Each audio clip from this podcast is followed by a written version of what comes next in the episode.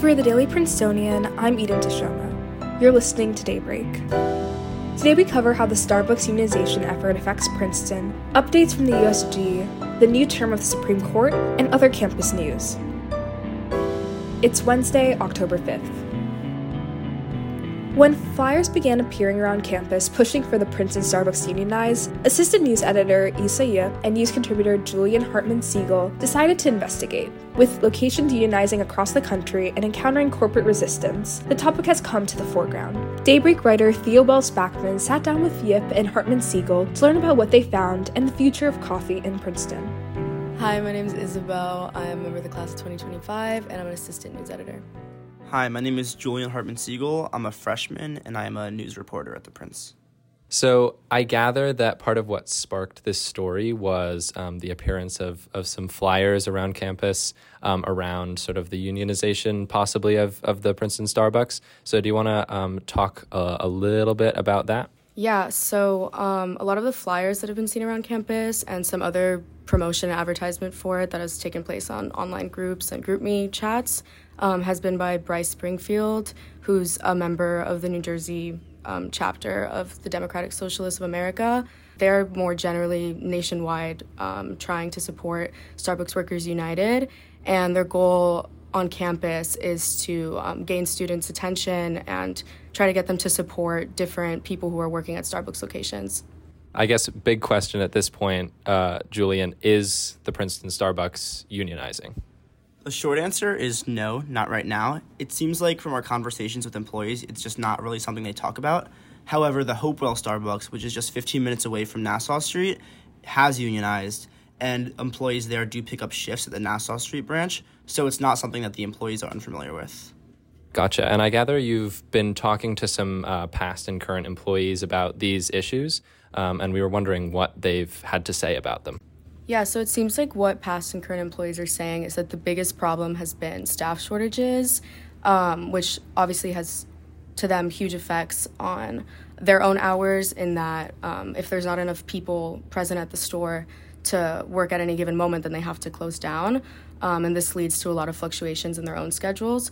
So, what we are gathering is that people think that the idea of unionizing um, could be helpful because it would kind of open the door for more people to be motivated to work there, knowing that they would potentially be paid more or would it be able to fight for um, higher pay or to have hours that they're happier with and more rights in their um, work schedule. Okay, excellent. Thank you both so much. Thank you. Thank you. At their October 2nd meeting, the undergraduate student government unanimously approved a reform establishing the role of deputy elections manager for a second time, confirming the change. USG representatives also reviewed reports on the success of fall lawn parties. Social Committee Chair Madison Linton informed members that students had been generally positive, with respondents to the USG post event survey voicing approval at the shift to an indie rock headliner. Criticism generally surrounded food availability, as well as the lack of student voice in the artist selection process. The USG said it would work to improve these areas where possible and potentially emphasize student performers in the future. The rest of the meeting featured general enthusiasm around the pilot of the Box Fan Initiative at the start of the academic year, as well as plans for the upcoming Diversity, Equity, Inclusion programming by Chair Braden Aronson. More details can be found in Annie Rupernis's recent article for The Prince.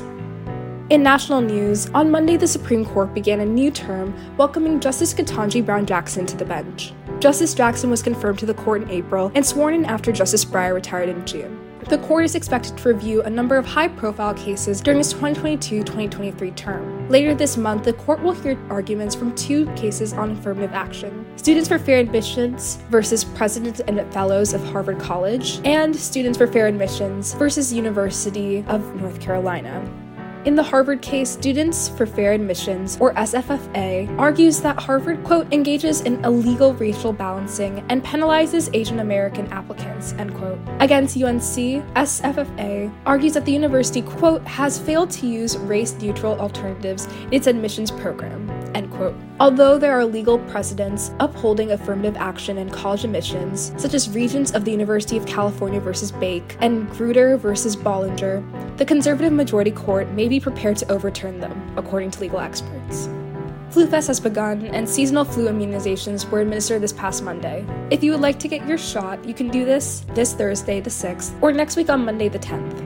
Visit the multi-purpose rooms on level B of Frist Campus Center and make sure to bring your PID. Face coverings are required. Coffee Club will be opening a new location at New College West this Saturday. Stop by to grab a cup of joe starting on October 8th. Put your jackets on and get your umbrellas out because today will be another rainy day, with a high of 58 and a low of 52. That's all for Daybreak today. Today's episode was written by Nuvani Rachmalu, Theo Wells Backman, and me, sound engineered by Jack Anderson, and produced under the 146 Managing Board of the Prince. Our theme was composed by Ed Horn, Class of 22, and our show was started by Mark Dedici, Class of 2022. For the Daily Princetonian, I'm Eden Tashoma. Have a wonderful day.